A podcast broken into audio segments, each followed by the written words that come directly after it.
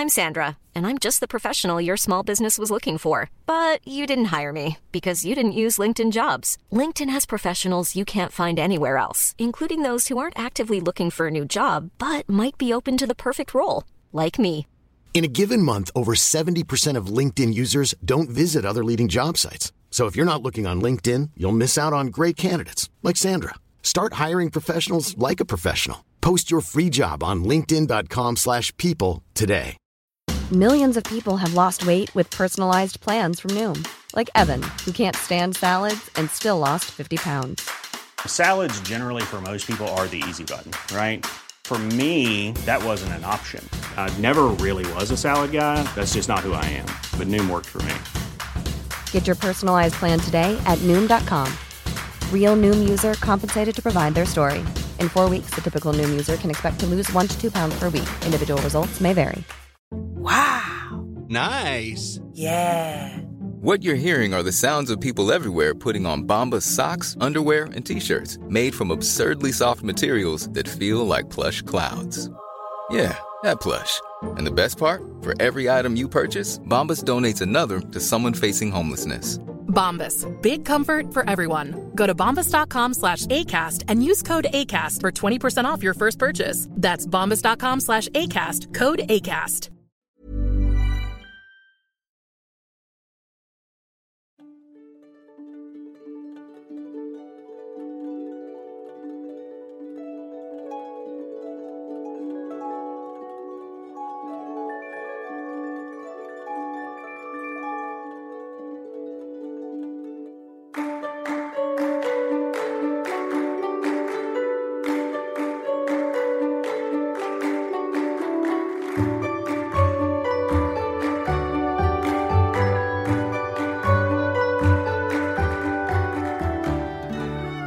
سلام. این اپیزود 64 روم پادکست بی پلاسه و در شهریور 1400 منتشر میشه. در هر اپیزود بی پلاس من علی بندری و همکارانم درباره یک کتاب غیر داستانی صحبت می‌کنیم. یک کتابی رو می‌خونیم میایم خلاصش رو اون چیزایی رو که خودمون ازش برداشت کردیم و فهمیدیم برای شما میگیم که شما هم اگر خوشتون آمد برید و بخونینش.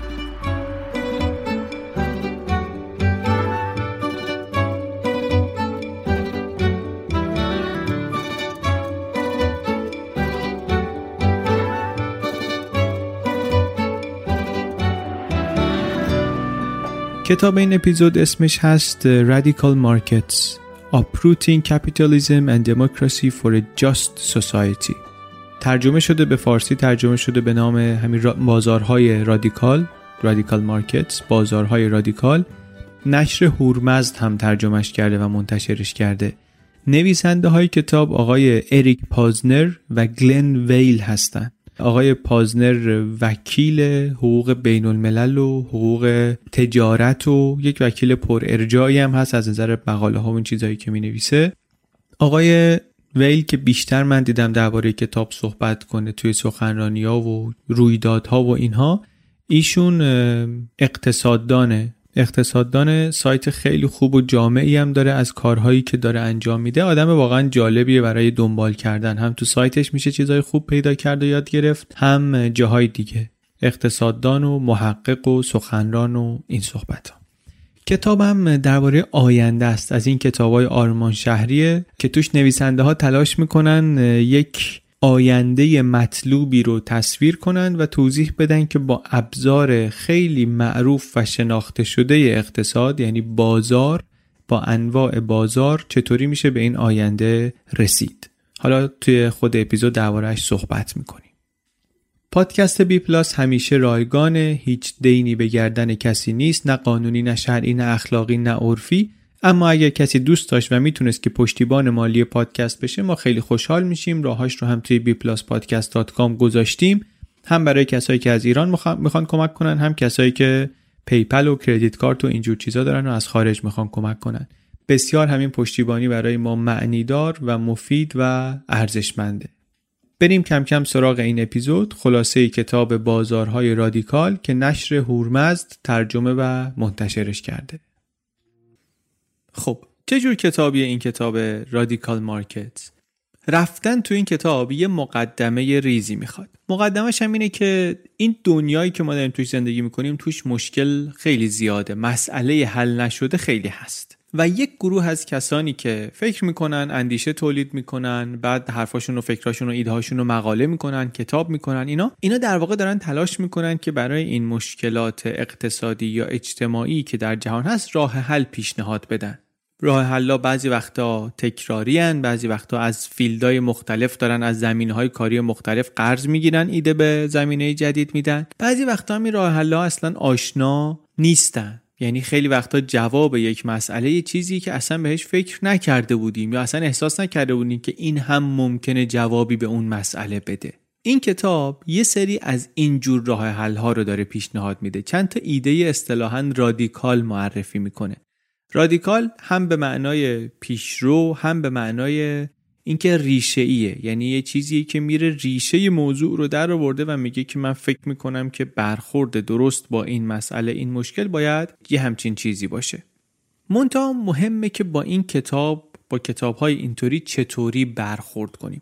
اینا یه ایده هایی هستن که امروز نمیشه اجراشون کرد. کتابو نمی‌تونی برداری ببری توی وزارت اقتصاد بگی آقا بسیار خوب شما بر اساس این الان سیاست گذاری کن. اینطوری نیست واقعا. در برخورد با این کتابا با اینجور ایده ها اصلا من می‌بینم که آدما گاهی یه موضوع تقابلی دارن.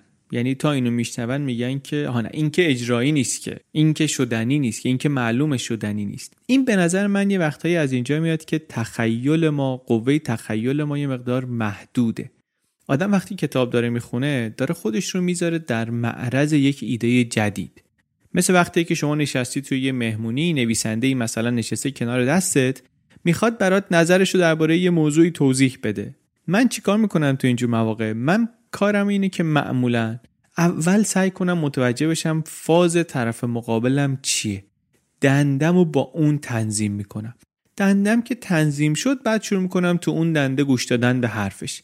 یعنی اگه یکی بخواد جوک بگه من دندم و واسه بحث علمی تنظیم نمی کنم چون وقت ممکنه که قاطی بشه دیگه آدم نفهمه چی به چی و خوشش نه اصلا لذت نبره. همه همینطورن احتمالا. شما مثلا اومدی درباره عشق و محبت و زیبایی و صلح و اینا صحبت کنن برات. بعد که بیاد شروع کنه یه داستان خشن جنگی بگه. فازتون به هم دیگه نمی‌خوره دیگه. من فکر می‌کنم که به عنوان گیرنده اطلاعات اگر می‌خوام خیلی بهره ببرم من باید یاد بگیرم گیرنده هامو درست تنظیم کنم. و شخصا هم من فکر می‌کنم باید باهوش باشم چیزهایی رو که فازای مختلف دارن بگیرم. خودم رو در معرض چیزهایی با فازای مختلف قرار بدم که اینطوری هم استفاده از اطلاعاتی که دور برم هست و می‌تونم بگیرم بیشتر بشه. یعنی چی؟ یعنی که علمی تخیلی بخونم یعنی کمیک بخونم رمان بخونم جنایی بخونم که گیرنده هامو بتونم در موقع لزوم درست تنظیم کنم. این مقدمه ربط مستقیم به کتاب نداره ولی من فکر می‌کردم گفتنش لازمه که اولین واکنشمون بعد از شنیدن این ایده ها این نباشه که این که عملی نیست این که خیالاتیه این به درد ما نمی‌خوره این مال یه جای دیگه است. چون اینطور نیست که هر کتابی مثلا باید یه چیزی داشته باشه بده دست ما ما همون روز بتونیم ببریم به کار ببندیمش که. ما اگه اینطوری فکر کنیم به یک بخش بزرگی از تاریخ توسعه فکر بیتوجهی کردیم. خودمون رو هم از کلی لذت و فایده محروم کردیم. خلاصش که دعوت من از شما این است که دنده رو عوض کنین تخیل رو فعال کنین.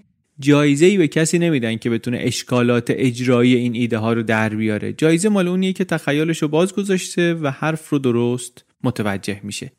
من امیدوارم که ما هم تونسته باشیم این کار رو بکنیم. خودمون به عنوان کسی که داریم اینو برای شما تعریف می‌کنیم تونسته باشیم تخیلمون رو باز بذاریم و درست حرفی رو که نویسنده ها دارن میگن متوجه بشیم. این کتاب از اون کتابای آرمان شهریه. آرمان شهریه که اینجا البته تم داره. تمش هم بازاره مارکته. ما یه کتابی قبلا داشتیم آرمان شهری برای واقع گرایان.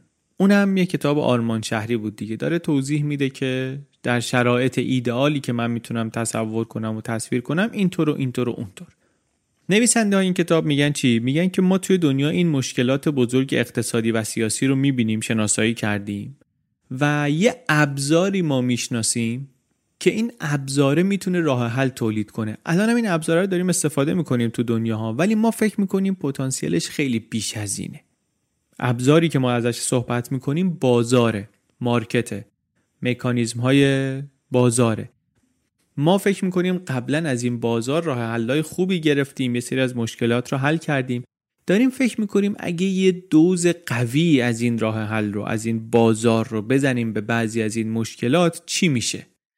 و تحلیل خودمون اینه که اتفاق خوبی میفته یعنی چی این حرفا؟ چند تا مسئله رو توی کتاب میشکافن یکی دو تا فصل این مقدمه ها رو میگن. بعد چند تا مسئله رو میان طرح می‌کنن. میگن ما با طراحی یک بازاری می‌خوایم این مسئله رو اینطوری حل کنیم. بر هر کدومش هم حالا جزئیات و تفصیل و اینا میدن ما هم سعی می‌کنیم که توی اپیزود به بیشترشون یک اشاره حداقل بکنیم.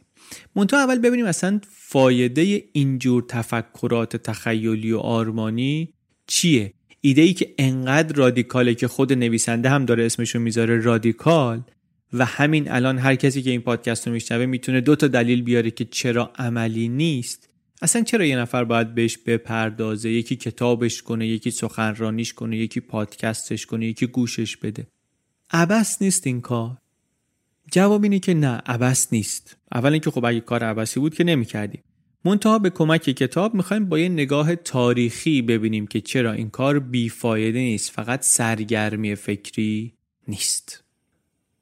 یه سری آدمایی رو ما الان بهشون میگیم محافظه کار محافظه کاران قرنهای گذشته. اینا کسایی که مثل مثلا آدام سمیت اینا کسایی که خیلی از نهادهای جامعه امروز نهادهایی که جامعه امروز ما رو دارن اداره می‌کنن اینا محصول فکر و اندیشه این آدما هستن در در قرنهای گذشته. آقای اسمیت مثلا مال قرن 18 دیگه پدر علم اقتصاده. ایشون کسیه که پایه های نظریه بازار آزاد رو گذاشت. نویسنده کتاب میگه که ما درسته که الان میگیم ایشون مثلا محافظ کاره. ولی اون موقع ایده ایشون ایده کسان دیگری که حرفای جدید زدن ایده هاشون رادیکال بود. اینا داشتن با جریان اصلی روز مخالفت می‌کردن. حتی اینکه الان میگیم ایدهشون محافظ کاران است به خاطر اینه که انقدر موفق بوده در جا انداختن اون ایده رادیکال که اساسا اندیشه و سیاست گذاری و همه چی عوض شده شده نرم اون. فقط هم حالا آدام اسمیت نیست اسمای زیادی رو میگه. بعد میگه جلوترم که بیایم ما بین پیروان اسمیت یه سری آدمایی هستن که خب معروف شدن اقتصاددانایی هستن که معروف شدن اسمشون رو همه بلدن. هایکو بلدن فریدمن رو بلدن اینها رو بلدن. منتها اقتصاددانهایی هم بودن که الان ما اونقدری ممکن اسمشون رو نشناسیم. مثل آقای هنری جورج. که اینا یه دلیلی که اسمشون رو زیاد نمی‌شناسیم اینه که توی اون دعوای طولانی دنیای جنگ سرد اینا حرفشون خریدار نداشت. تو اون سر و صدا تو اون دعوا اینا نبودن. به خاطر اینکه خیلی راحت نمی‌شد جاشون رو مشخص کرد. درباره آقای هنری جورج زیاد صحبت می‌کنند و درباره یکی از دنبال روهای فکری ایشون به, نام آقای ویلیام ویکری. کسی که یه سری از ایده های اون آقا رو گرفت و بعد بیشتر روش کار کرد و خیلی روش های جدیدی توسعه داد و رسید به اینکه نهایتا سال 96 نوبل اقتصاد هم گرفت. به خاطر کارهاش روی طراحی مکانیزم. خیلی راحت نویسنده های این کتاب میگن که این آقا قهرمان ماست. یعنی این دنبال رو حقیقی اون آقای هنری جورجه و ما می‌خوایم رو دوش اینا سوارشیم دوست داریم به اندازه اینا رادیکال بشیم. و دوست داریم اون کاری رو بکنیم که اینا عمرشون قد نداد شرایط زمانشون اجازه نداد. این آقای ویکری این اصلا سه روز بعد از اینکه جایزه نوبلش رو گرفت یا خبرش رو گرفت سکته کرد از دنیا رفت. ما می‌خوایم راهش رو اونطوری که خودمون می‌فهمیم و دوست داریم ادامه بدیم و ایده هاش رو که حالا اون موقع یه سری موانع اجرایی هم داشتن و الان پیشرفتای تکنولوژی عملی ترشون کرده ارائه کنیم به جامعه و نشون بدیم که بازار و مزایده آکشن این چه راه حلهای متنوع و کارآمدی می‌تونه برای ما تولید کنه؟ بعضی از مشکلات بزرگ ما چطوری می‌تونه با یه همچین مکانیزم هایی حل بشه. میگن نویسنده ها که ما جفتمون محصول دورانی هستیم که اقتصاددان ها فازشون عمدتا این بود که آقا اوضاع خوبه.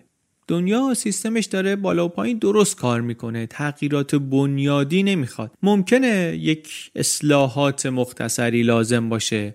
مثلا یه جایی مارکت فیل کنه اصطلاحا.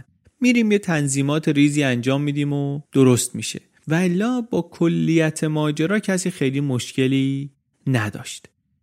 وقتی که مشکل نداشتن و همه چی رو میپسندیدن در واقع یه مشکل بزرگی رو داشتن یه تعداد زیادی از اقتصادان ها بی توجهی بهش می‌کردن و همچنان هم دارن می‌کنن. اونم مسئله نابرابری بود. ایده هم این بود که انقدر ثروت تولید میشه که کسی گرسنه نمیمونه. حالا گرسنه هم اگه مود یه سیستم تامین اجتماعی یه سیفتی نتی می‌ذاریم که این آدمایی خواستن دیگه بیفتن سقوط کنن این جلوشون رو بگیره نجاتشون بده نذاره به شرایط خیلی بد برن. فکر غالب بین اقتصاددان ها این بود. تا اینکه زد و بحران مالی 2008 شد. بحران مالی شد و رکود شد و اینجا هم خب اول همه فکر کردن که یه رکودیه میاد میره مثل رکودهای دیگه حالا رکود بزرگی هم هست ولی بالاخره میره دیگه. ولی بعد دیدیم نه این نابرابری اثراتش جدیتر از این حرف است جنبش های عصبانی به وجود آمد مثل جنبش اشغال وال استریت آکیوپای تی پارتی. بعد اینا وصل شد به مشکلات سیاسی دیگری مثل مهاجرت. بعد اختلاف نظرهایی که درباره مهاجرت بین مردم هست. و نهایتا وضعیت رسید به اینکه جامعه رسید به اون دو قطبی که توی انتخابات 2016 آمریکا خودشون نشون داد. برنی سندرز و ترامپ و اون قصه ها میگه ما اینجا بود که رفتیم سراغ اندیشه ها و کتاب های پیشینیانمون. رادیکالای قرن 18 و 19 بنیانگذاران فکری این جامعه مدرن ما. political economist هایی مثل جرمی بنتام، جان استوارت میل، هنری جورج، آدام سمیت. چرا اون دوره به خاطر اینکه اونا هم دنیاشون یه تغییرات تکنولوژیکی رو تجربه کرده بود ولی نهادهای جامعه پا به پاش تغییر نکرده بودن. انقلاب صنعتی شده بود ولی نهادها نهادهای قدیمی بودن. سیستم فئودالی بود. اینا بودن که اومدن فکر کردن و از نتیجه فکرشون بازار آزاد و لیبرال دموکراسی اومد جلوی ما. ما هم گفتیم الان باید بریم از اونها الهام بگیریم ببینیم برای امروزمون به چه نسخه هایی میشه فکر کرد. بزرگترین مسئله هم که تو ذهن این نویسنده ها امروز دنیا داره نابرابریه. نابرابری در کشورهای ثروتمند داخل خود کشورها. همون نابرابری که نئولیبرال ها بگن که این هزینه که یک اقتصاد پویا باید بپردازه دیگه بالا پایین همینه. منتها نویسنده ها میگن نه ما اینو قبول نداریم. اولا اینکه مسئله نابرابری بزرگتر از اون چیزیه که معمولا اینا میگن. یک درصد ثروتمند جامعه آمریکا درباره آمریکا هم دارن عموما صحبت می‌کنن. درباره کشورهای ثروتمند و مخصوصا درباره آمریکا صحبت می‌کنن. یک درصد ثروتمند جامعه سهمش از نشنال اینکام از درآمد کل کشور تو این چهل سال هی بیشتر و بیشتر و بیشتر شده و بخش بزرگی از این درآمد هم اصلا از لیبر نیست اصلا از کار نیست از سرمایه است. میگن ما قبول نداریم که اینها طبعات ناگزیر رشد اقتصادیه. اینا علائمی هستن که نشون میده یه مشکلی در جامعه هست. مشکلم چیه؟ مشکلم اینه که یه عده‌ای تو بازار قدرتشون زیاد شده. باز من بگم این نابرابری که ازش حرف می‌زنن نابرابری داخل کشور ثروتمنده. نابرابری بین کشورها یعنی بین کشورهای مختلف تا همین دوره پنج سالی هم که صحبتشو می‌کنن کم شده یعنی کشورها برابرتر شدن. بعد میگن این اتفاق اگر طولانی بشه آدما هی در کشورهای ثروتمند نگاه کنن ببینن که خب ما خیلی از پدر مادرمون بهتر زندگی نمی کنیم آدمای معمولی ببینن که از پدر مادرشون بهتر زندگی نمی‌کنن که اتفاقی که خب پنج پنج سال پیش اینطوری نبود. پنج سال پیش هر کسی نگاه می‌کرد می‌دید که بهتر از نسل قبلش داره زندگی می‌کنه. ولی میگه اگه الان این روند ادامه پیدا کنه اون وقت جامعه ممکنه برسه به یه نقطه ای که دیگه راه حلای اقتصادی که شما می‌ذاری جلوش قانعش نکنه. بعدم درسته که علم این حرفا دست چپگرا هاست ولی در شرایط بحرانی اتفاقا ممکنه مردم برن دنبال یک کس دیگری که آمده بهشون قول میده که من وضعتون رو خوب می‌کنم بهتون پول میدم. از کجا میاری؟ از پولدارا می‌گیری؟ نه. از اونا می‌گیرم. از اون دیگری می‌گیرم. اون دیگری ممکنه اون خارجی ها باشه که از اونا می‌گیرم میدم به شما. از یه گروه دیگه ای تو کشور خودمون می‌گیرن میدن به شما. حق شما رو اونا خوردن. یه دشمنی درست بشه و هدف بشه گرفتن ثروت اون دشمن برای اینکه مشکل خودمون رو حل کنیم. نمونه های اینو من همینطوری دارم صحبت می‌کنم. احتمالا تو ذهن میاد دیگه نمونه های معاصرترش رو در آمریکا نمونه های قدیمی ترش رو در زمان آلمان نازی. این جنبش های پوپولیستی دست راستی معمولا اینا دل گروه های رو می‌برن که از نظر تاریخی دست بالا رو داشتن و الان نگاه می‌کنن خیال می‌کنن سرشون بیکلا مونده. معمولا هم محبوبیتشون بین تحصیل نکرده ها بیشتره در نواحی روستایی بیشتره. بین کارگرهایی که کارشون رو مثلا سر این معاهده های بینالمللی از دست دادن بیشتره. شرایطی که توی انتخابات 2016 بین رای دهنده های ترامپ دیدیم. بعد این شرایط رو نویسنده ها شبیه می‌بینن به شرایطی که اون متفکران رادیکال قرنهای گذشته باهاش مواجه بودن. میگن اون موقع که اینا ایده بازار آزاد رو دادن واسه چی دادن؟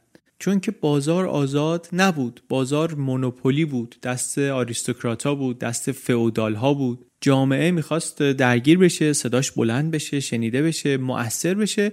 می‌خورد به مانع اینایی که همه چی دستشون بود. سیستم بازار آزاد رو اینا پیشنهاد دادن حمله کرد به این بسات بازار آزاد اومد بسات اونا رو به هم زد.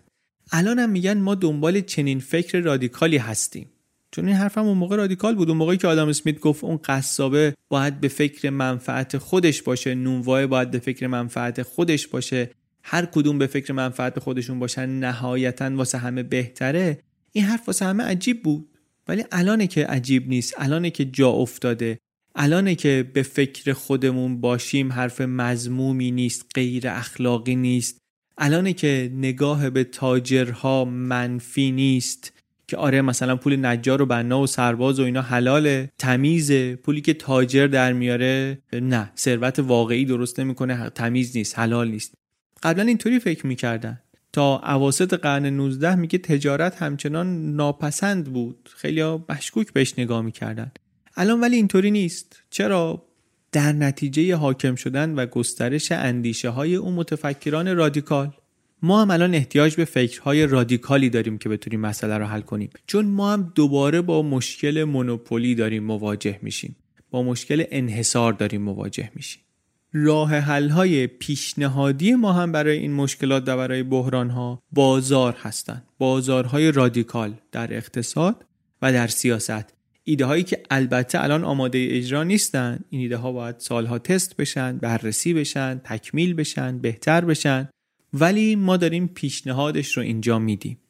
بعد کتاب رو هم اینطوری نوشتن. هر ایده ای رو که می‌خوان توضیح بدن در واقع یک نهاد موجودی رو یه سیستم موجودی رو دارن کله پا می‌کنن دیگه. یک مکانیزم موجودی رو دارن به هم میریزن. هم میان اون مکانیزم موجود رو توضیح میدن هم یه سری اشکالات اون رو میگن هم تاریخچش رو میگن. که این از کجا اومده چرا این اشکالات توش هست و هم پروپوزال خودشونو میدن پیشنهاد خودشونو میدن و بعدم چند تا از مخالفت های معمول با پیشنهاد خودشون رو هم مطرح می‌کنن و جوابش رو میدن. چون این ایده ها مثلا قبلا بحث شده این طرف و اون طرف. یه سری نظرات مخالف رو می‌دونن و جواب میدن و بعدم قدم های بعدی رو پیشنهاد میدن توی بعضی از فصلا که مثلا این ایده رو چطوری میشه بیشتر روش کار کرد یا چطوری میشه تستش کرد و جلو بردش مدل کتاب از این نظر مدل جالب و جذابی بود بر من. کتاب بنبست نیست. می‌تونی ادامش بدی. حالا خود کتاب یه مقدار مقدمش طولانی ترم هست. چند فصلی رو توضیح میده برای که به این نقطه برسه ولی ما دیگه از اینها میگذریم. میریم مستقیم سراغ ایده هایی که نویسنده ها دارند برای حل کردن چند تا از مشکلات بزرگ سیاسی و اقتصادی.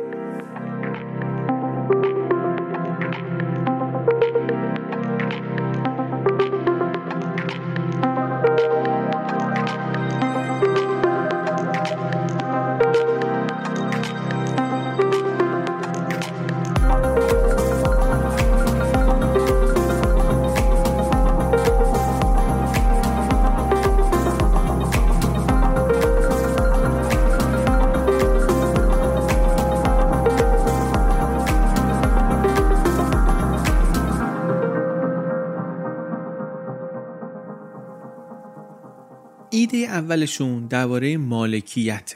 ایده رادیکالشون در واقع اینه که کسی مالک چیزی نباید باشه دیگه. ایده رادیکال اینه. واقعا هم رادیکال دیگه. میگن مالکیت یعنی انحصار. مالکیت چی؟ مالکیت همه چی. زمین ساختمون شرکت.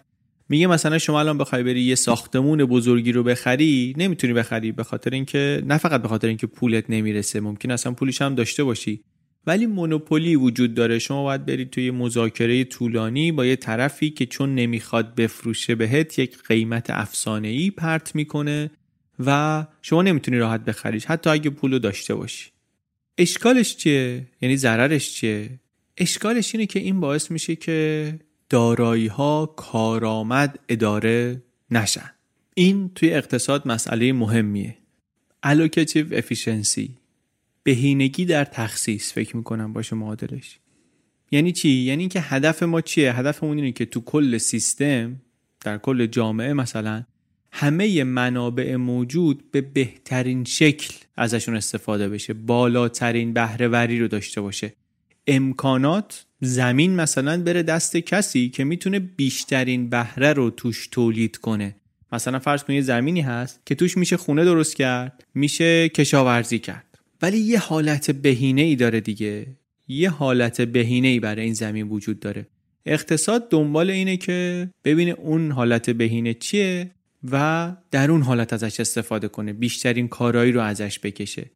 ما الان با همه سیستم اقتصادی که داریم این بهینگی در تخصیص رو نداریم. خیلی منابع زیادی هستن که بهینه استفاده نمیشن. خیلی یا سرمایه ای دارن یا زمینی دارن که یا نمی‌تونن یا نمی‌خوان ازش بهترین استفاده رو بکنن چرا؟ چون مونوپولی شده چون زمین انحصار به وجود آورده زمیندار می‌تونه مثلا زمینش رو نگه داره یعنی اجازه نده این زمین بیاد در بازار آزاد عرضه بشه به قیمت منصفانه نفروشدش جلوی بهینه شدن تخصیص رو بگیره در حالی که خب همین زمین اگه دست کس دیگری بود یعنی کس دیگری که حاضر قیمتش رو بده اگه می‌تونست بخردش می‌تونست از این زمین بهتر استفاده کنه دیگه. حالا فقط هم زمینی زمین مثالش راحت تره ولی کتاب داره درباره همه چیز صحبت می‌کنه. میگه اصلا مالکیت خصوصی خودش یک نوع انحصاره به خاطر اینکه جلوی این allocative efficiency رو می‌گیره. حالا مالکیت نباشه یعنی چی؟ یعنی چطوری باشه؟ این خونه ها مال آدما نباشه مال کی باشه؟ اینجاست که ایده بازار اینها میاد وسط. میگن باید یه بازار دائمی وجود داشته باشه برای همه دارایی ها و رقابتی هم باشه.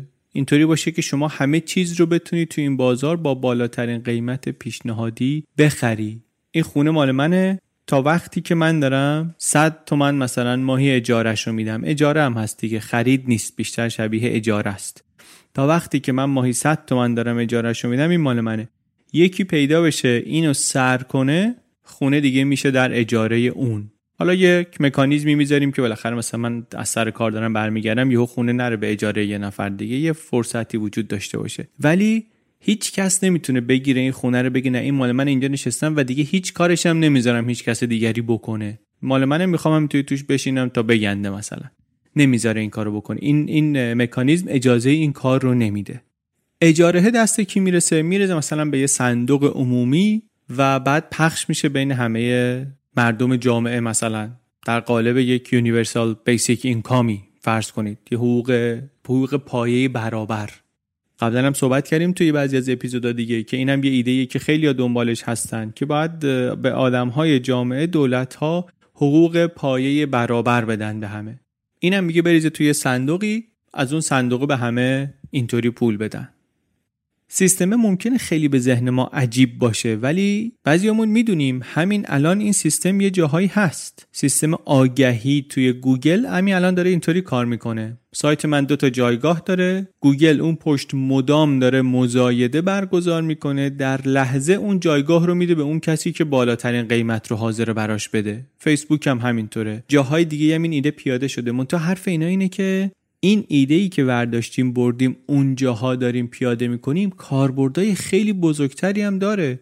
مشکلات خیلی بزرگتری رو میشه باهاش حل کرد. بعد ایده رادیکال جالبم هست در واقع ایده رادیکال چپه چون مالکیت همه چیز رو داره عمومی می‌کنه. بعد از اون طرف ولی میگه من بازار آزاد افراطی هستم. این ممکنه واسه ما ترکیب عجیبی باشه.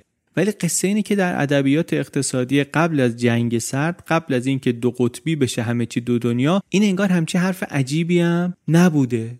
بعدنه که تو اون دعواها ایده های اینطوری دیگه اصلا به حاشیه رفتن. اثر عملی یه همچین ایده رو یه مثال بزنیم ببینیم کجا میشه دید. یک محله رو مثال می‌زنه در ریو در ریو د ژانیروی برزیل. محله فقیری که سالهاست مشکل داره. تراکم بالا بدون هیچ نظمی. همینطوری هر کسی یه جای خونه ساختن و مشکلات مختلف هم داره دیگه. از فقر تا مسائل بهداشتی آموزشی نرخ بالای جرم. بعد مثل خیلی جاهای دیگه دنیا کنار این محله های فقیر مناطق مرفه نشین هم هستن. بعضی وقتا اصلا اونور خیابون اونور رودخونه دو تا کوچه اونورتر. چرا اینطوریه؟ چطوری میشه این شهر رو این کشور رو از این وضعیت خارج کرد؟ جایی که اینقدر طبیعت غنی داره اینقدر جمعیت سرزنده داره چطوری میشه از این وضعیت آوردش بیرون؟ الان دیگه ما راه حل های معمول دنیا همه به گوشمون آشناست. چپا میان میگن که دولت باید از پولدارا بیشتر مالیات بگیره. که برای این فقرا خونه های بهتر و خدمات درمانی و شغل و اینها درست کنه. راستا میان میگن آره همین کارو بریم بکنیم بشین ونزوئلا بشین زیمبابوه. نه این کار نباید بکنین. دولت باید بیاد صنایع رو خصوصی کنه حقوق مالکیت رو تقویت کنه مالیات ها رو کم کنه چرخ اقتصاد به چرخ اون وقت نابرابری هم خودش بعدا ردیف میشه. تکنوکرات های حد وسطی هم میان میگن که کار رو باید بدیم دست متخصصایی که در سطح بینالمللی آموزش دیدن. اینا از نهادهای بینالمللی بیان و با برنامه های دقیق و پژوهش شده اینا برن جلو و همینطوری هم ما تغییرات انجام بدیم اصلاحات سیاسی و حقوق بشر رو بهتر کنیم و دموکراسی رو بهتر کنیم و از این قصه ها نویسنده ها میگن ایده ما اشتراکش با جناح چپ اینه که ما میگیم ترتیبات و ساختار اجتماعی اقتصادی فعلی اون چیزیه که نابرابری ناعادلانه رو زیاد کرده شدید کرده. امکان عمل جمعی ما رو کم کرده. یه حرف مهمش هم اینجا همین امکان عمل جمعی. منتها میگه که ما فقط تا اینجا شو با چپا موافقیم. از اینجا به بعدش اینا به مسیر بیراهه میرن. به صورت سنتی اینا تکیهشون از اینجا به بعد به یک قدرت متمرکز دولتی بروکراتیکه که قرار بیاد و کار خوب کنه و مهربون باشه و اینا ولی خب هیچ وقت اینطوری نبوده. دولت که اومده دولت های بزرگ تبدیل شدن به دیکتاتوری ناکارآمد فاسد. ما اینجا بعد از اینکه در مقدمه با چپ ها موافقیم در عمل میایم پای بازار آزاد رو می‌کشیم وسط اونم در آزادترین شکلش. ما میگیم که بازار باید تقویت بشه. میگیم راست ها دارن اتفاقا ظرفیت بازار رو دست کم می‌گیرن. بازارهای تازه ای باید ساخت. ما برای اینکه اون تغییرات اجتماعی سیاسی رو بهش برسیم باید بازار تازه بسازیم. چطوری؟ همونطوری که گفتیم. نه فقط این خونه ها بلکه همه خونه ها همه دارایی ها اینا باید در لحظه در حراج باشن. حراج دائمی. کسی مالک چیزی نمیشه. فقط مستجرش میشه. تفاوتش با رژیم سوسیالیستی اینه که برنامه ریزی و اداره و ایناش دست دولت نیست متمرکز. نیست. خب پس این شد ایده. حالا یه همچین ایده ای یه سری مشکلاتی هم داره. مثلا یک اشکالش اینه که خب خونه رو مستجر دارش به حال خونه نمیسوزه. دارایی بجز اینکه نگهداری داره سرمایه گذاری می‌خواد.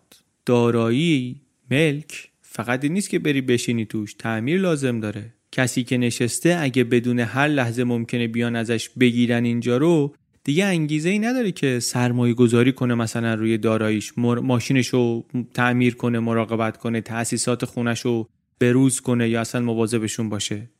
دارایی های زیادی هستن که اینا نیاز به سرمایه گذاری دارن. ما باید یه تعادلی برقرار کنیم بین این investment efficiency و allocative efficiency بهینه کردن سرمایه گذاری و بهینه کردن تخصیص.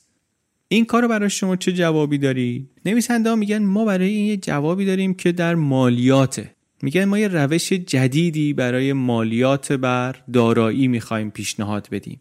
الان روش تعیین مالیات اینطوریه که یک ارزیاب دولتی میاد ارزیابی می‌کنه مثلا میگه که این اینطور اینطور شما باید یه درصدی مالیات بدی. معمولا مثلا پایین دیگه. مالیات ملک مثلا دو درصد سه درصد.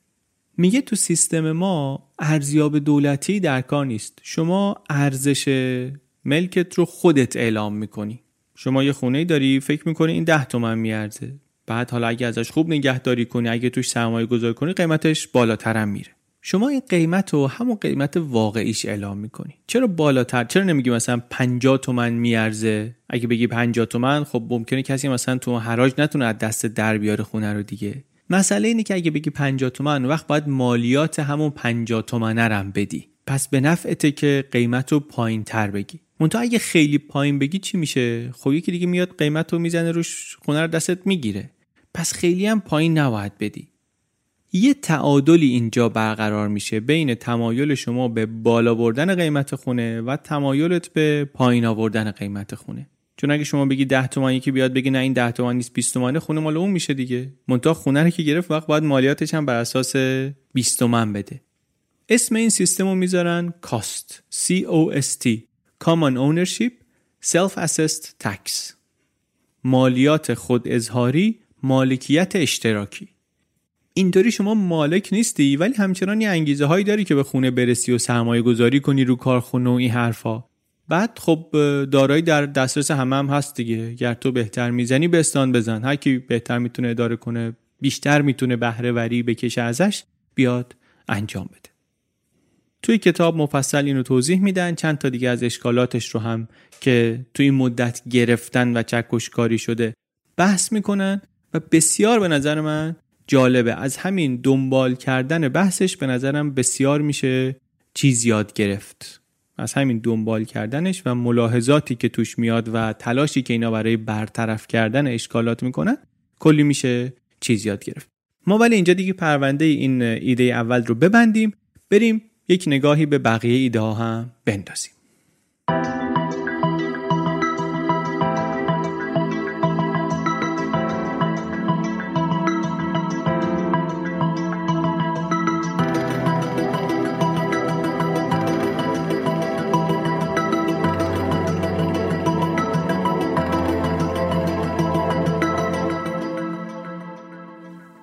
ایده دوم اینا دموکراسی رادیکاله.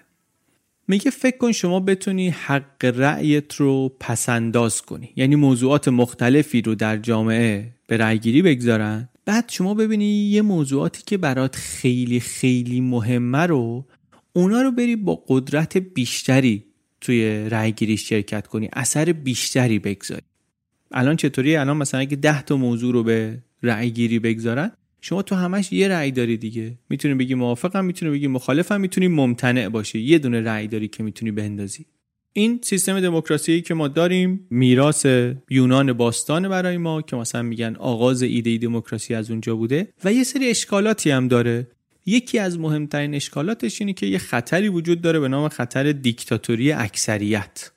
یعنی چی؟ یعنی کسانی که اکثریت هستن میان و به واسطه اکثریت بودنشون میان حقوق اقلیت رو نادیده می‌گیرن. این اتفاق در طول تاریخ بارها و بارها افتاده و راه حلای مختلف هم براش بوده. اواخر قرون وسطا اومدن کم کم شورای مشورتی درست کردن واسه پادشاه ها و بعد کم کم این شد مجلس و مجلس شد پارلمان و یه سیستم ترکیبی گذاشتن بعضی از کشورها که مثلا اشراف می‌تونستن اعمال قدرت کنن. یه جاهایی مجلس ایان داشتن. نهاد سلطنت خودش وجود داشت. حالا پارلمان هم این طرف بود. ولی از اون طرف اینا می‌تونستن یه خورده تنظیم رو به هم بزنن. اینطوری مثلا یه ابر اکثریتی توش درست شد. یه سوپر ماجوریتی توش درست شد. دیگه سیستم هر نفری رأی نیست. یه خورده متفاوت شد. جاهای دیگه هم همینطور توی کلیسای کاتولیک هم سیستم اینطوریه که بر اساس رأی اکثریت یه سری تصمیم گرفته میشه. ولی یه سری قوانین پیچیده هم گذاشتن که در مواردی اقلیت بتونه درخواست تجدید نظر بده به مقامات بالاتر و اگه بتونه مقام بالاتر رو قانع کنه رأی اکثریت رو می‌تونه اقلیت برگردونه.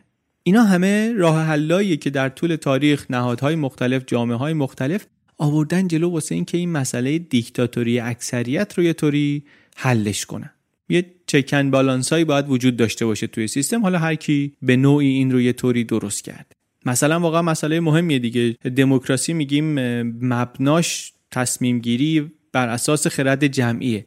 منتها خب حقوق اقلیت نباید فراموش بشه دیگه. نمی‌تونی چشتو ببندی بگی خب اکثریت هرچی گفت اقلیت هم چشش کور باید تحمل کنه. بعد بجز این مشکل دیگری هم هست. اونم که بعضی جاها بنبست درست میشه.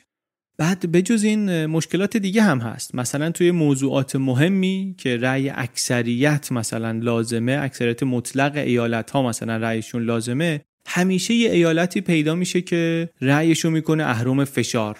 که امتیاز بگیره مثلا یه موضوع دیگر رو حل کنه. رأیش دیگه میگه من رأیمو نمیدم تا مثلا فلان مسئله رو واسه من حل نکردین رأیمو نمیدم. مثل اینکه بعضیا مثلا خونهشون میفته توی یه طرحی نمیفروشن که بعدا بتونن به قیمت بالاتر بفروشن. بعضی هم توی یه سیستم های دموکراسی اونطوری رأیشون رو نگه میدارن که بتونن باش امتیاز بیشتری بگیرن گروکشی می‌کنن. یا حتی وقتهای دیگه ای که آدما توی انتخابات رأی استراتژیک میدن یعنی از ترس یه کاندیدایی که ازش میترسن رأی میدن به یک کاندیدای دیگری که اونم خیلی دوست ندارن. اینم خروجی نامطلوبیه دیگه. خروجی دلچسبی برای کسایی که دارن رأی میدن نیست. اینم از مشکلات دموکراسیه. نویسنده ها میگن سیستمی که ما پیشنهاد میدیم این اشکالات رو نداره. آدم می‌تونه رأیش رو نگه داره. اون جاهایی که براش خیلی مهمه بیشتر رأی بده. اسمش هم می‌ذارن کوادراتیک ووتینگ رأیگیری مربعی. یه بازار می‌خوان واسه دموکراسی درست کنن. گفتیم دیگه همه چی می‌خوان با بازار حل کنن. بازار هدفش چیه؟ هدفش اینه که کالاها و خدمات رو برسونه به دست اون کسی که براش بیشترین ارزش رو داره. شما فکر می‌کنی این خونه یک میلیون میارزه؟ بسیار خوب. اینو بازار میرسونه به دست تو. سیستمش رو هم چطوری طراحی کردن؟ میگن هر کسی یه مقدار اعتبار داره. خب هر کسی یه مقدار کردیت داره. بعد حالا انتخابات میشه. شما هر چقدر رأی بدی به صورت تصاعدی از اعتبارت کم میشه. یعنی شما یه رأی بدی یک کردیت ازت رفته. دو تا رأی بدی چهار کردیت ازت رفته. سه تا رأی بدی نه تا کردیت ازت رفته و همینطوری الاخر شما حالا ممکنه توی یه انتخاباتی رأی ندی. بگی این اونقدی هم برای من مهم نیست. نگه میدارم کردیتمو. یه جای دیگه ای با نه تا رأی شرکت می‌کنم مثلا که اونجا بتونم فشار بیشتری بیارم. اینطوری شما می‌تونی شدت و قدرت ترجیحت رو در تصمیم گیری منعکس کنی. اون وقت نتیجه کلیش چی میشه؟ این میشه که یک اقلیتی اگر خیلی اشتیاقشون زیاد باشه موضوع رأیگیری براشون خیلی خیلی مهم باشه می‌تونن یک اکثریتی رو که مثلا کمابیش ممتنع هستن بزنن کنار. احتمال دیکتاتوری اکثریت اینطوری کم میشه. و مسئله دوم که به نظر نویسنده ها مهمترم هست اینه که نتیجه کلی انتخابات این نمیشه که یک گروهی خیلی راضی بشن به قیمت اینکه گروه دیگری ناراضی بشن. اینطوری رضایت کل جامعه زیاد میشه یعنی به بیشینه نزدیک میشه. سیستمی هم هست که نتیجه شگفت انگیزش بر ما می‌تونه این باشه که اکثریتی از اقلیتی شکست بخورن دیگه چون اقلیت واسش موضوع خیلی مهم بوده. اقلیت متعصب بوده. در واقع کاری که با این سیستم داریم می‌کنیم اینه که هر کسی داره برای موضوع مورد نظرش قیمت می‌گذاره. تصمیم نهایی برایند این قیمت گذاری است. رأیگیری در واقع تبدیل میشه به یک حراج. بر همینم میگیم اینم یه بازاره. یه بازاره که طراحی شده برای اینکه شدت و ضعف اهمیت موضوع برای آدمای رأی دهنده رو هم دخیل کنه تو نتیجه انتخابات. یه مثال عملی اگه بخوایم بزنیم که مثلا این شبیه چه چیزی میشه که ما دیدیمش میشه درباره نظرسنجی ها صحبت کرد. بعضی از این فرمای نظرسنجی و ارزیابی و ارزشیابی و اینا رو اگه دیده باشین گزینه های مختلف داره. مثلا میگن یک تا چهار یک تا پنج. از خیلی مخالفم بعد کمی مخالفم نظری ندارم. کمی موافقم و کاملا موافقم. میگه این نظرسنجی ها رو وقتی نگاه کنیم می‌بینیم که بیشتر آدما بیشتر نظراشون روی شدید تریناست روی دو طرف طیفه. خیلی مخالفم و خیلی موافقم و بعدش هم نظری ندارمه. تو ستاره دادن های مثلا روی آمازون هم اینو می‌بینیم روی رأی دادن به فیلم ها هم می‌بینیم. توی خدمات اشتراکی که مثلا مثل ایر بی ام بی و اوبر و اینا هم که آدما می‌گیرن رو اینا هم می‌تونیم ببینیم که وقتی که آدما از یک تا پنج می‌تونن ستاره بدن بیشتر رأی ها یا پنج یا یکه. نظراش شدیده. منتها در واقعیت که نظرهای ما انقدر شدید نیست که. ما اصلا بعضی از موضوع خیلی برامون مهم نیست. حالا فرض کن به آدما بیای بگی که وقتی این نظرسنجی رو داری پر می‌کنی شما مقدار رأیت محدوده. یه جوریه که شما نمی‌تونی مثلا انقدر زیاد یک ستاره و پنج ستاره بدی. باید یه خورده متعادل تر بدی وگرنه مثلا رأی بهت نمی‌رسه. اونقدر دیگه ستاره نداری که فرض کن به بقیه مثلا بخوای بدی. به همه سوالا جواب بدی. اون وقت دیگه هر جا موافقی نمی‌زنی. کاملا موافقم. هر وقت مخالفی نمی‌زنی. شدیدا مخالفم. این سیستم رأیگیری رو یه محصولیش هم کردن به عنوان محصولم عرضه کردن و نتایجش هم چیزای جالبی رو نشون میده. نشون میده که واقعا به نظر می‌رسه رأی و نظر واقعی آدما همون چیزیه که اینجاست. یعنی محتمل تره که این باشه به خاطر اینکه حداقل توضیحش نرماله همونطوری که انتظار داریم. و بعدش همین که شدت نظر آدما توی نتیجه این نظرسنجی معلوم میشه. شدت نظر واقعیشون معلوم میشه. بعد شما تصور کن برای اینکه مثلا ببینی ایده دموکراسی انتخابات با یه همچین فکری به کجا می‌رسه شما فکر کن توی انتخابات مجبور نیستی فقط به یک کاندیدا رأی بدی. شما می‌تونی به یک کاندیدا با شدت رأی مثبت بدی یا می‌تونی علیه کاندیدای دیگه هم مثلا رأی بدی. با همین سیستم رأی مربعی می‌تونی توضیح کنی رأی تو تصمیم بگیری چطوری هزینه کنی کردیتت رو مصرف کنی اعتبار تو. دیگه توی همچی انتخابی اون وقت آدما نمیرن به مثلا هیلاری رای بدن در حالی که ترجیحشون برنی سندرزه ولی فکر می‌کنن حالا این نمی‌تونه رای بیاره پس بریم به اون رای بدیم. کسی لازم نیست به کاندیدای غیر بهینه رضایت بده. اصلا این رأی دادن استراتژیک هم دیگه از بین میره. شما یه مقدار اعتبار داری با این اعتبار می‌تونی به نفع یا به ضرر هر کاندیدایی که می‌خوای نظر بدی رأی بدی. می‌بینین چی کار دارن می‌کنن دیگه؟ مثل همون قصه مالکیت مثل همون ایده اولشون. اینجا هم دارن میگن این یه مشکلیه که الان وجود داره مشکلات موجود دموکراسی های فعلی. این هم یه ابزاریه که ما داریم به نام بازار مکانیزمای بازار. و ما فکر می‌کنیم که الان داریم از همه امکانات این استفاده نمی‌کنیم. پیشنهادمون اینه که یه مکانیزم اینطوری طراحی بشه و جایگزین این سیستم یک نفر یک رأی بشه که الان برامون جا افتاده.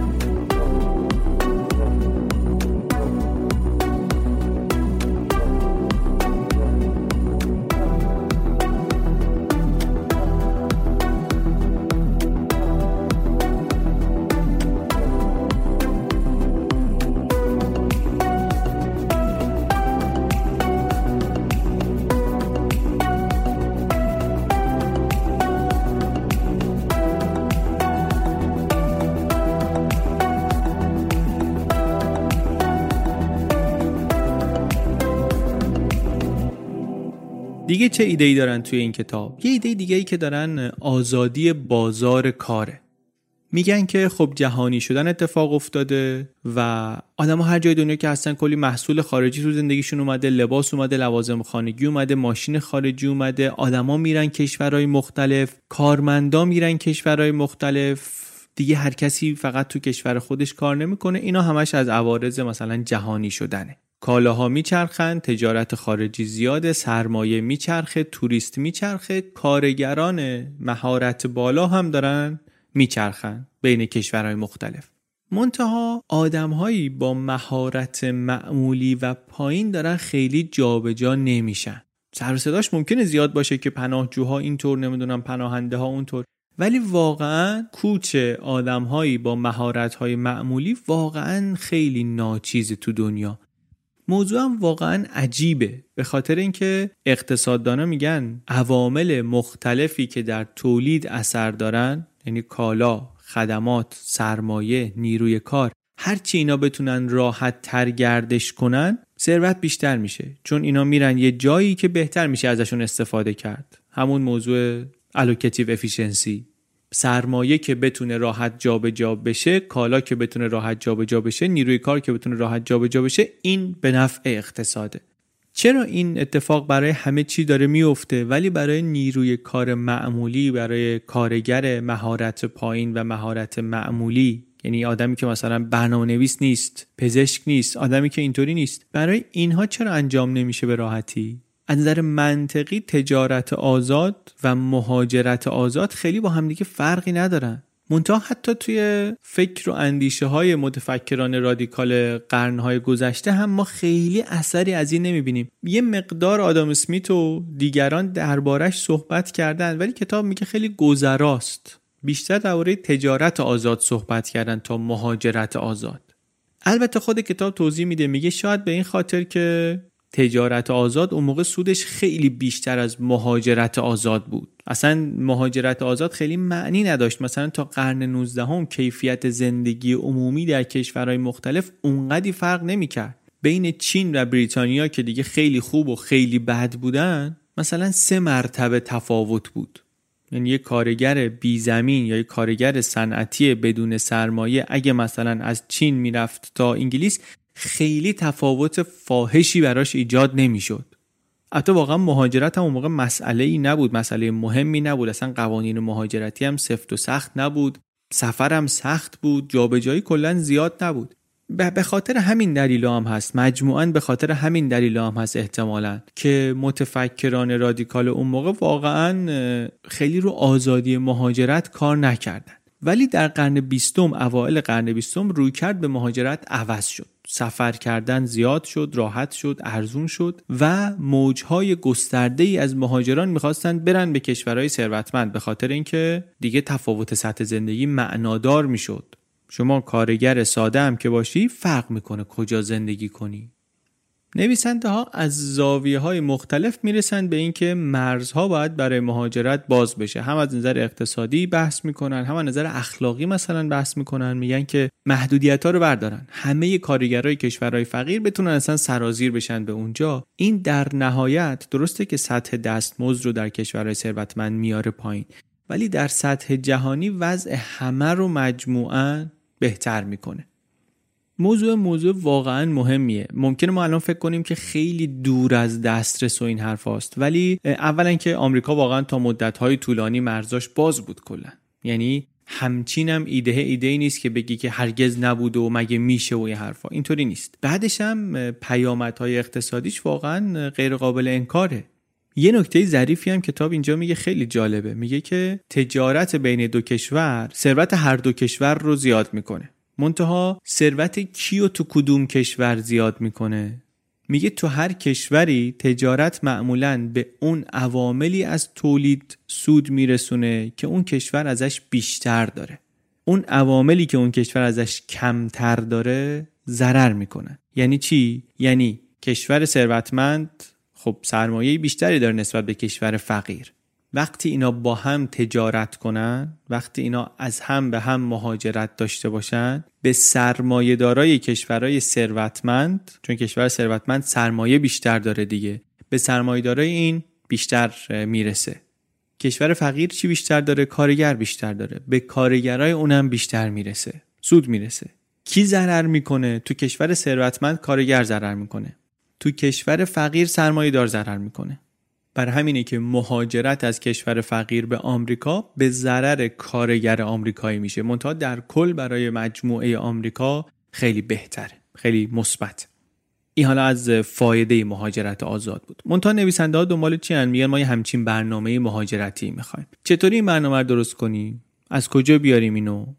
میگن که یه سیستمای الان وجود داره که توش نیروی کار نیروی کار ماهر می‌تونه جابجا بشه بین کشورها. این سیستم ها منتها از بالا به پایینن و فقط صاحبین کسب و کار می‌تونن ازش استفاده کنن. ما دنبال یه سیستمی هستیم یک مکانیزم حراجی هستیم مثل بقیه ایده هاشون این هم یک مکانیزم حراجیه که این این مسئله رو حل می‌کنه. چطوری حل می‌کنه؟ میگه شما بیا یه سقف مجاز برای مهاجرت تعیین کنین بعد حق ورود به کشور رو بذارین به مزایده. آقا شما می‌خوای بیای آمریکا؟ انقدر میشه هزینش آمریکا می‌خواد هزار نفر رو بگیره هزار تا مهاجره بگیره و حالا قیمت بدین. هر کی قیمت بالاتر داد. درآمدش هم مثل اون درآمدهای دیگه میره مثلا صرف کارهای عمومی میشه یا اینکه میره مثل universal basic income توزیع میشه بین شهروندا. منتها فایدهش چیه؟ فایدهش اینه که اولا فایده اقتصادی حاصل از این مهاجرت به جای اینکه فقط به business ها برسه به آدم ها می‌رسه. که این در راستای هدف اصلی نویسنده هاست که چی هست؟ کاهش نابرابری. این فایده اولش بجز این موانع سیاسی مهاجرت رو کم می‌کنه نقش دولت و بروکراسی و اینا رو توی مهاجرت کم می‌کنه. بعدش هم میگه که خود آدم ها تصمیم بگیرن. به جای این سیستمای مهاجرتی امتیازدهی و فلان و اینا آدما خودشون چشمانداز رو ببینن و بر اساس اون تصمیم بگیرن این پولی که دارن میدن میارزه یا نمیارزه. تجربه هم نشون داده این سیستمایی که کارفرمایی مثلا نیروی کاری رو میاره بهتر از اون سیستمای امتیازدهی جواب میده. منتها اشکالش به قول نویسنده ها اینه که خود سودش می‌رسه به کارفرماها به business ها میگه ما می‌خوایم با یه سیستم حراج مشکلات امتیازدهی رو نداشته باشیم ولی سودش رو هم به جای business ها به آدم ها برسونیم حراج ویزا در واقع. البته ایده فقط این نیست چون اگه فقط این بود که خب خیلی دیگه ساده کرده بودن مسئله رو. میگن که ما می‌دونیم مهاجرت مسئلهش فقط پول نیست. بالاخره از فرهنگی به فرهنگ دیگه آدمی که میاد جرمی مرتکب بشه قوانین و شرایطی رو که اصلا ویزاش داشته ممکنه بیاد نقض کنه کارفرمای استخدامش می‌کنه یا نمی‌کنه. مسائل مختلفی هست. برش هم جامعه میزبان فقط رشد اقتصادی رو ببینه براش کافی نیست. ممکنه که مسائل دیگری هم براش مهم باشه که به لحاظ سیاسی بخواد حمایت کنه از این برنامه مهاجرت. چه کار کنی؟ میگه ما این ویزا دادن رو باید بیایم دموکراتیک کنیم. میگه الان توی آمریکا یه برنامه هست که مثلا کارفرما می‌تونه اسپانسر یک مهاجر بشه. گوگل میاد میگه من این مهندس نرم افزار رو می‌خوام از این کشور دیگه می‌خوام بیارم براش ویزا می‌گیره. حالا ویزای سه سال است بعد تمدید میشه حالا محدودیت های خودشو داره. این هست دیگه شرکت ها می‌تونن بکنن. میگن پیشنهاد ما یه برنامه ایه که توش هر کسی بتونه اسپانسر یک کارگر مهاجر بشه. هر کسی بتونه در هر زمان اسپانسر یک کارگر مهاجر بشه. لازم هم نیست این اسپانسر کارفرماش باشه یا عضو خانوادهش باشه چون این برنامه ها که الان کمابیش هست. این اصلا می‌تونه هر کسی باشه. چه شرایطی باید داشته باشه؟ باید مثلا بتونه بیمه سلامت پایه رو برای اون مهاجر فراهم کنه و اگه نتونست کار پیدا کنه مثلا ساپورتش کنه. اگر جرمی مرتکب شد اخراج میشه بعد اون جرم کنه. این هم باید جریمه بده. یک مشوق ها و مکانیزم های اینطوری داره. از اون طرف برای اینکه چنین سیستمی کار کنه میگین این قانون حداقل دستمزد رو هم باید واسه اینا برداریم. یعنی مهاجر باید بتونه با کمتر از کف دستمزدم کار کنه اگه بخواد. شرایط سلامت و ایمنی کار و قوانین کار و اینا همه باید باشه ولی حداقل دستمزد لازم نیست رعایت بشه.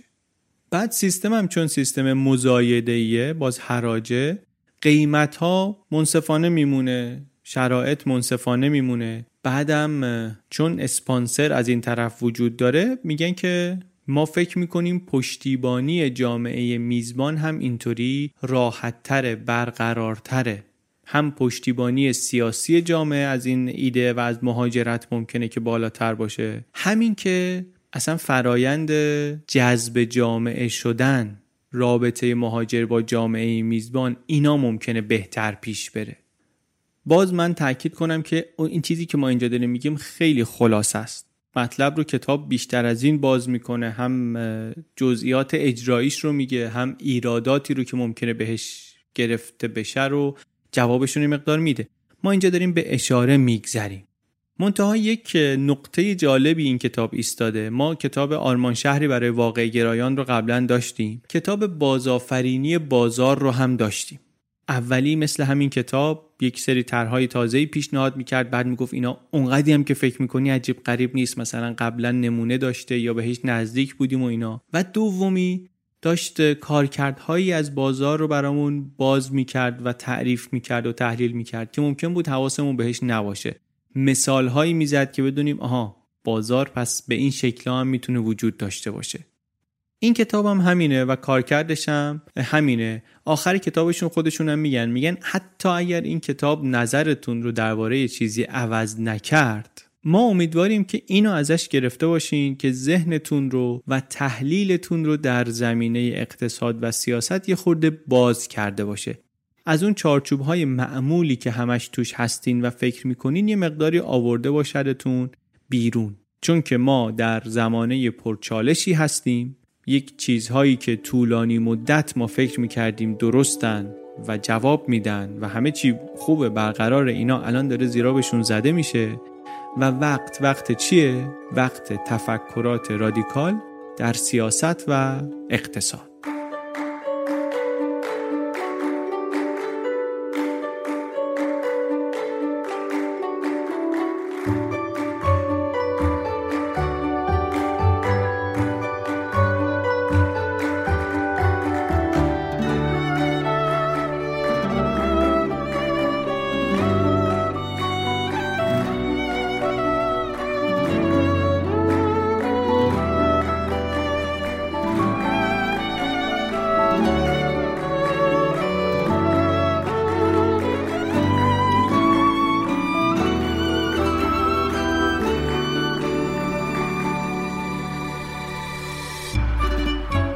چیزی که شنیدین اپیزود 64 روم پادکست بی پلاس بود. این اپیزود خلاصه کتاب بازارهای رادیکال بود که نشر هورمزد ترجمه و منتشرش کرده با کد BPLUS B پلاس می‌تونید همین الان کتاب رو با 20 درصد تخفیف از خود هورمزد بخرین از سایتشون بخرین.